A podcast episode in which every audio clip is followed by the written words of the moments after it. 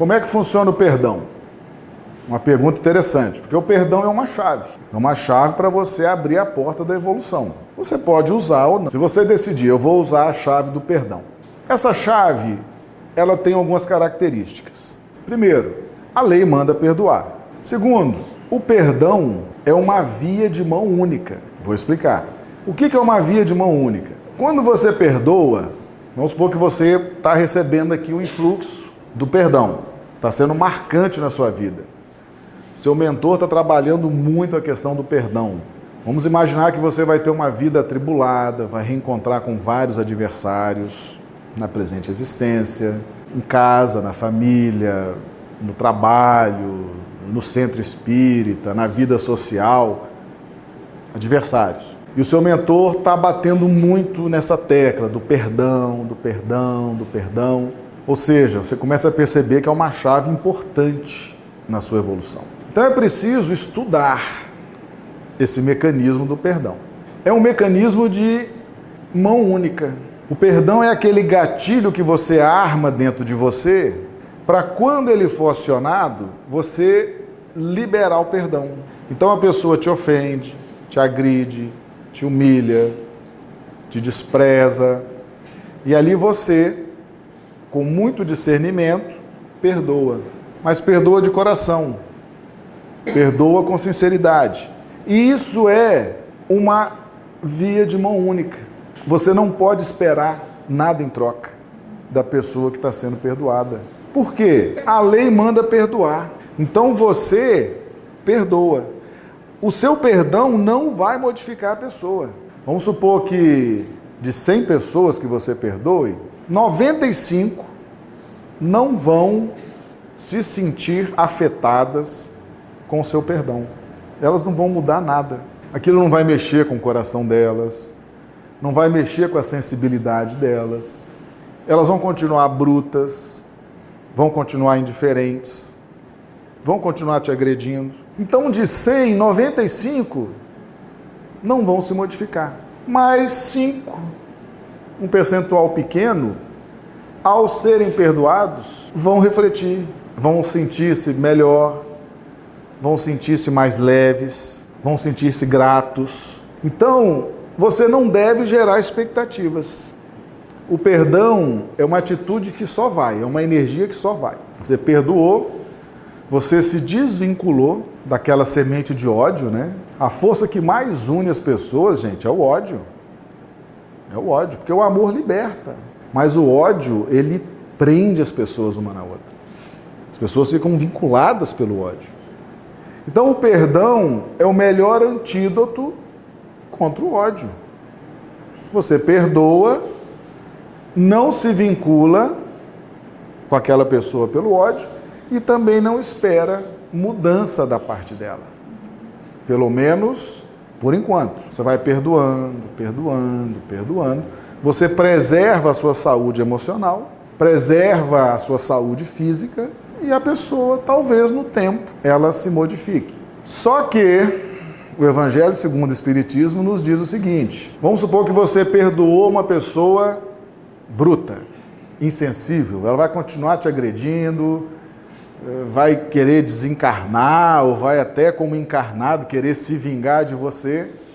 Depois que você perdoa, de coração, com sinceridade, o Evangelho segundo o Espiritismo diz o seguinte: Deus não permite a vingança. Você perdoou de coração, com sinceridade? Perdoei. Fez a vontade de Deus? Cumpriu a vontade de Deus? Perdoou? Deus te protege. Então o perdão é o escudo mais poderoso para a proteção espiritual. Mesmo que ele não tenha aceitado, porque a lei manda perdoar. Então, quando você pede perdão, quando você facilita a retomada de uma amizade, de um relacionamento, de um companheirismo, de um coleguismo, você está ali de coração aberto para uma reconciliação e o outro fica resistente, você está protegido de uma eventual vingança do outro. Deus vai te proteger. porque você fez a sua parte. Então, além de você preservar a sua saúde emocional, sua saúde física, você recebe também uma proteção divina em razão do perdão. Então, perdoar, vamos dizer assim, é o melhor negócio que existe. É fundamental. As pessoas acham que não por causa do egoísmo, né? É, normalmente a pessoa, a pessoa fala assim: "Ah, eu vou perdoar", vai achar que eu sou fraco, né? Né? E a gente às vezes fala assim: "Ah, nossa, você não me lembra, você não, você não me conheceu no passado". Eu é até eu tô me estranhando, porque uma situação dessa eu arrebentava, né? Eu passava por cima, hoje eu já tô mole, tô perdoando. Ou seja, você já está assimilando esses influxos que vêm do mais alto e está se relacionando de forma interpessoal com os demais, dando prioridade para os conhecimentos adquiridos no Evangelho e na doutrina espírita. O perdão, gente, o perdão é incondicional. Quando você perdoa, você não pode exigir nada do outro. O perdão é a sua preservação, é a sua proteção. Você preserva a sua saúde, preserva as suas emoções, adquire proteção espiritual e a pessoa, ela não, você não gere nenhuma expectativa, nem exija nada dela, não condicione o perdão, porque o perdão só faz bem para você. O perdão só vai fazer bem para outra pessoa se ela já tiver num grau de sensibilidade, de consciência, de discernimento.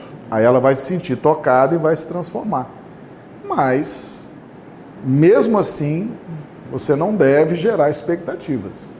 O perdão é para a sua saúde, para preservar o seu psiquismo. Perdão é chave, né? Perdão é chave. Chave não abre portas. Você, utilizando a chave, é que vai abrir as portas. Às vezes você ouve todos os dias: perdoa 70 vezes, 7 vezes. Perdoar. Ah, me humilhou em público. Veio pedir perdão em particular. Essas nuances, né? É preciso realmente estar muito atento ao mecanismo do perdão. É para a sua saúde. É para preservar a sua paz. Agora, o que vai acontecer aqui? Vamos supor que você comece a dar importância ao que vem do superconsciente. E você começa a vivenciar no seu dia a dia, nas circunstâncias da vida, esses influxos do superconsciente. Dia após dia você vai exercitando aquilo. Você vai confiando na doutrina espírita, no evangelho, nas revelações, nos bons sentimentos, nas boas emoções. Você vai aplicando aquilo na sua vida cotidiana. Vocês se lembram de que, que são feitos os registros do inconsciente? Não são de experiências vividas? Não é da prática do dia a dia, repeti repetidamente? Aquilo não se torna um estilo de vida? Que a tendência é ir se repetindo a cada encarnação? Você começa a vivenciar na prática os influxos do mais alto. Aonde que isso vai refletir? Nos registros do inconsciente. Você começa a modificar esses registros. Você começa a alterar esses registros. Ou seja, aquilo que vinha antes, até com febre, né? Aquela, aquela coisa desesperadora, já está vindo num novo formato, mais leve, mais calmo, discernido. Aí você fala assim: nossa, mas como é que eu estou mudando? Porque você já está vivenciando na atual encarnação novos comportamentos, novas condutas, uma nova ética na sua vida familiar, profissional, social, religiosa, e isso vai afetar diretamente os registros do subconsciente, modificando esses registros.